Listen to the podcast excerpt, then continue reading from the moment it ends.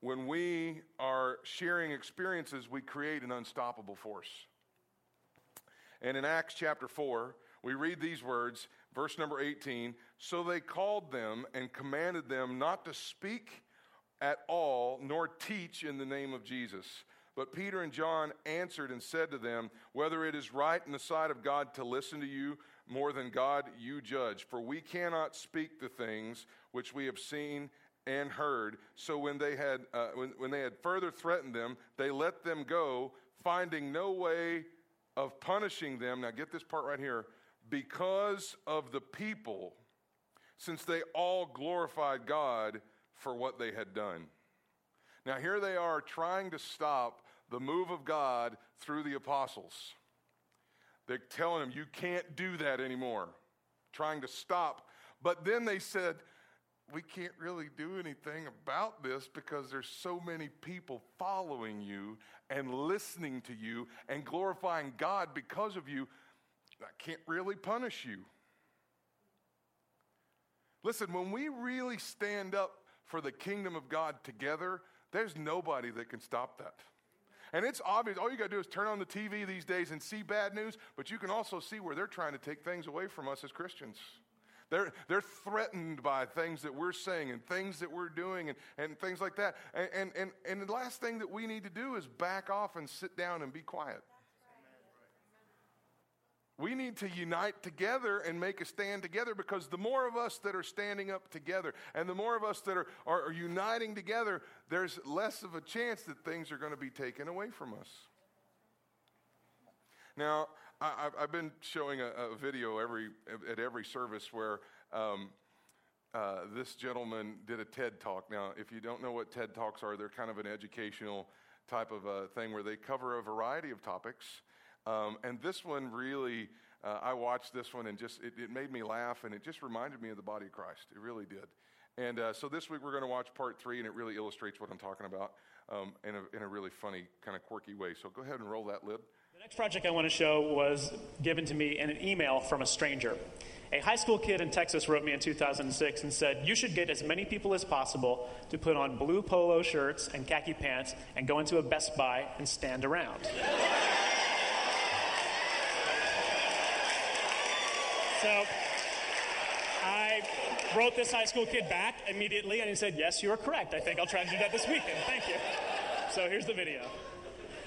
So again, this is 2005. This is the Best Buy in New York City. We had about 80 people show up to participate, entering one by one. We had there was an 8-year-old girl, a 10-year-old girl. There was also a 65-year-old man who participated. So it was a very diverse group of people. And I told people, don't work, don't actually do work, but also don't shop. Just stand around and don't face products. Now you can see the regular employees by the ones that have the yellow tags on their shirt. Everybody else is one of our actors.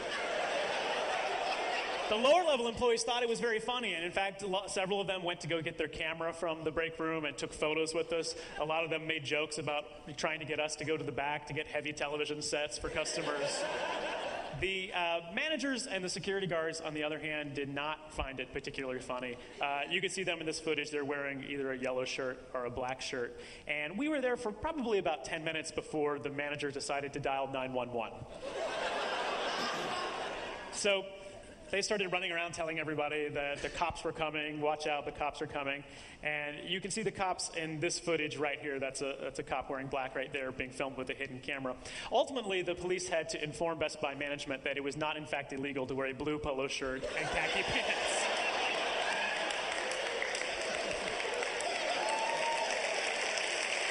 Thank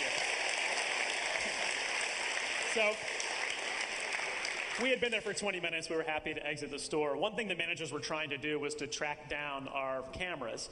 And they caught a couple of my guys who had hidden cameras in duffel bags. But the one camera guy they never caught was the guy that went in just with a blank tape and went over to the Best Buy camera department and just put his tape in one of their cameras and pretended to shop. So I like that concept of using their own technology against them.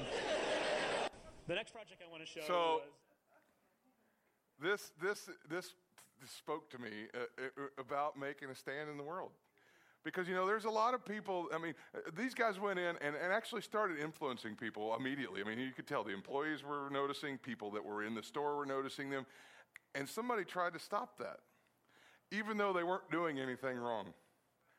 How many of us have accepted this point of view that the world is putting out, that Christians are bad, or what you're doing is wrong, and your hate speech and all this kind of stuff, and we're actually just living our lives speaking out the things that we believe, just like everybody else speaks out what they believe, but yet they turn and try and make us stop.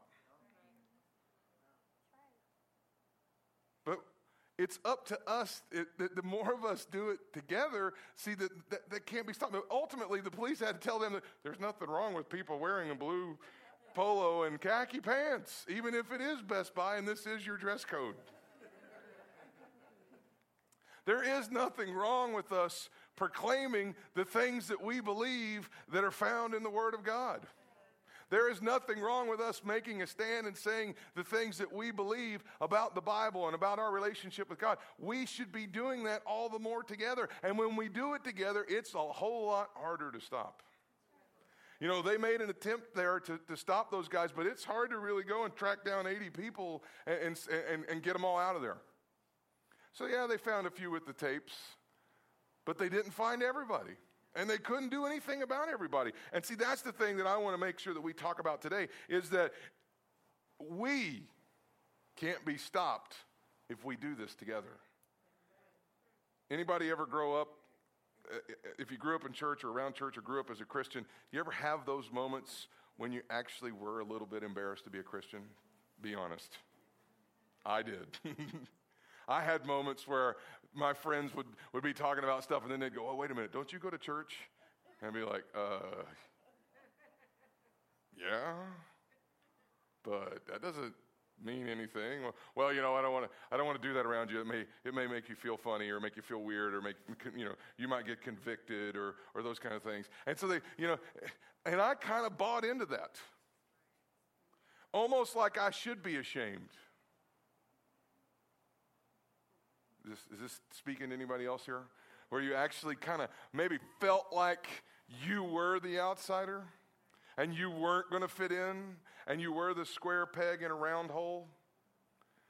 And so now suddenly we start compromising what we believe, and we start compromising who we are, and we start backing off of the things that Sunday when we were at church or in Sunday school or whatever, we were really like, yes. And then when we get out into the world and we're not with our friends and not with our church family, and what happens, we start to back off of it a little bit. Anybody else know what I'm talking about? And that's why, because it's hard to stand up on your own against somebody else. Anybody watch the Christian or the talk shows where they'll have a Christian a guest on there? And I, you know, I'll be honest with you, I almost cringe anymore when I see, you know, a Christian going to be on a talk show with, you know, with some liberal other people, because you just never know what they're going to say, because it's almost like we're going to turn everything on this Christian guy, and we're going to just hammer everything and talk about how uneducated he is and how ignorant he is, and the next thing you know, the Christian guy is fumbling over his words, and he doesn't really know what to say. But then if you flip it and you put that same person with a group of Christians, they suddenly become empowered. They suddenly become well-versed. Why? Because somebody else believes like they do. And let me tell you something. That's what we need. You know, in order to make a difference in this world, in order to really stand up and be unstoppable the way, we have to do this together. Churches have to get past the fact that, you know, we're the only church in town preaching the gospel. Well, no, we're not. We all are. Anybody ever seen somebody argue about Christian things or whether or not they're, and it's almost like they just kind of justify it all the way, and the Christian's almost apologizing by the time it's over with? There's stories that are always going around about, if we're not careful, the government's going to take this away and the government's going to take that away. And you know, I hear it all the time.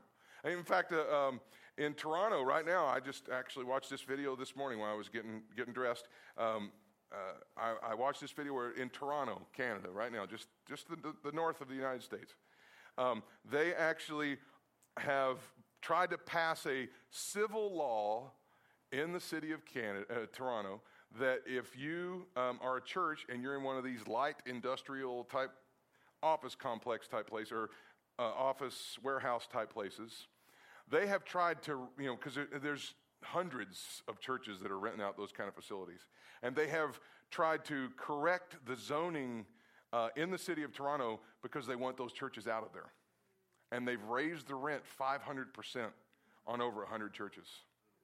And they tried to pass it as a law, not just as a something for the owners of the guy, you know, hey, if you're an owner, if you want those churches out of there, raise the rent. They tried to make it a city ordinance that if you're a church and you're renting this, you're going to pay 500 times more than the normal tenant rate would be. Now, this isn't stuff that you just read, you know, five people forwarded you this email and stuff. This is actually people that we know and are actually involved in the front lines of this, okay? And so when they went to go sign this law into, you know, sign it into law, 200 pastors from all over Toronto showed up at the city hall and made a stand that day. And the city councils and the leadership was so floored that many pastors showed up. Now, they didn't even tell you how many church members of those pastors showed up. I don't even know that. But 200 pastors showed up that day, and they were so blown away by the response that they couldn't sign the law. They said, we need to review this further. Why? What happened? They started to understand that, listen, this is real. This is a real force in the world today. This is a real group of people that once united and once they step out to do something, I don't think we can stop this. Because those people are going to vote for us next term, and I don't know that I want to get all of them mad at me. All these things are being said against us and talked about us, but listen, we can overcome together. It's obvious that the enemy doesn't want things of the church to go, so he's going to do everything, including using shame and embarrassment against the body of Christ. You should be ashamed of yourself for talking that way. All right? Many Christians are being told to stop sharing their beliefs by society. And a lot of folks are doing it. They're backing down and shutting those things down because they believe that they're doing this all by themselves. In 1620, 102 people boarded a ship called the Mayflower and came to the United States because they wanted to start something different. Now, before this, there were lots of talk in the United Kingdom about religious freedom. There was a lot of talk of people wanting to do, and they had underground churches, you know. Everybody talks about the underground churches in China and Asia and those kind of places. But you know what? It actually was going on years before that in England. They had underground churches, secret meetings. You know, some of the doors that we have in the United States here that have patterns on the front of them, if you look, there's a cross built right in the middle of it. That's old English architecture so that people would know just by looking at the door, hey, there's a church that meets in there. And so these kind of things were happening, but it wasn't until 102 people went out and took the money, and rented the Mayflower ship and actually made a decision. And by that time, there was 102 of them on the boat getting ready to sail, and there was nothing they could do about it. What happened? They rose up to become an unstoppable force. And those first 102 people, even though most of them died on the way over here, we're all sitting here today because of that unstoppable force. Somebody finally got tired of talking about it and actually did something about it. It's easier to stand up and go against the grain and go against what the world's telling you when you have somebody going with you. The more involved you become, the harder it is for the opposition to stop you. Now, Jesus himself experienced this in Luke chapter 20. Let's go over there real quick. Luke chapter 20, verse number 1. Now it happened on one of those days, as he taught the people in the temple and preached the gospel, that the chief priests and the scribes together with the elders confronted him and spoke to him, saying, "Tell us, by what authority are you doing these things? Or who is he who gave you this authority?" Verse 3, but he answered and said to them, "I will ask you one thing, and answer me, the baptism of John, was it from heaven or from men?" And they reasoned among themselves, saying, "If we say from heaven, he will say, 'Why then did you not believe? But if we say from men,'" now catch this part, "all the people will stone us, for they are persuaded that John was a prophet." So they answered that they did not know where it was from. And Jesus said to them, neither will I tell you by what authority I do these things. Now, this is the religious leaders of the day confronting Jesus with their very traditional point of view. But because of what the people, the new breed of people that were experiencing life together, were experiencing that day, and they were following him, and they'd been baptized by John, and they believed that John was the prophet that was talking about Jesus. And because of what Jesus was teaching and the multitudes that were following him, they said, if we go and say that what John did wasn't of God, then we're going to get stoned. What happened there? They became an unstoppable force against a traditional religious leadership. Unstoppable.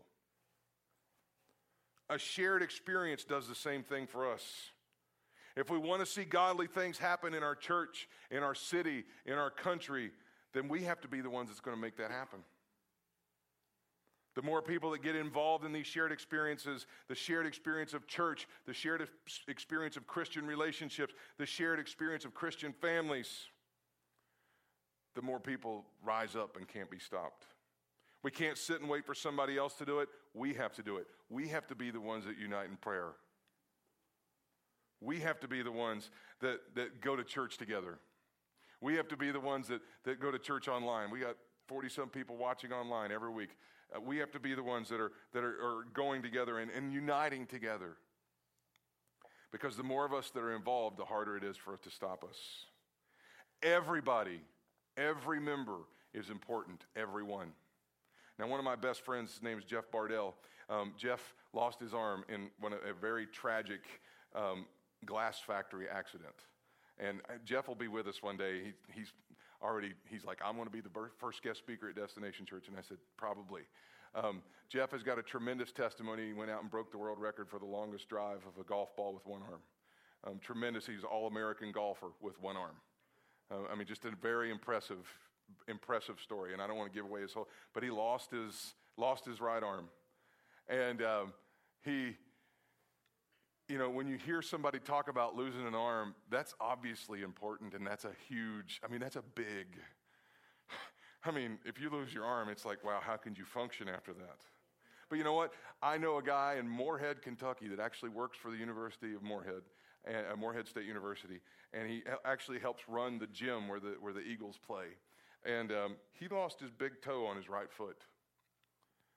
And he couldn't even walk without his big toe.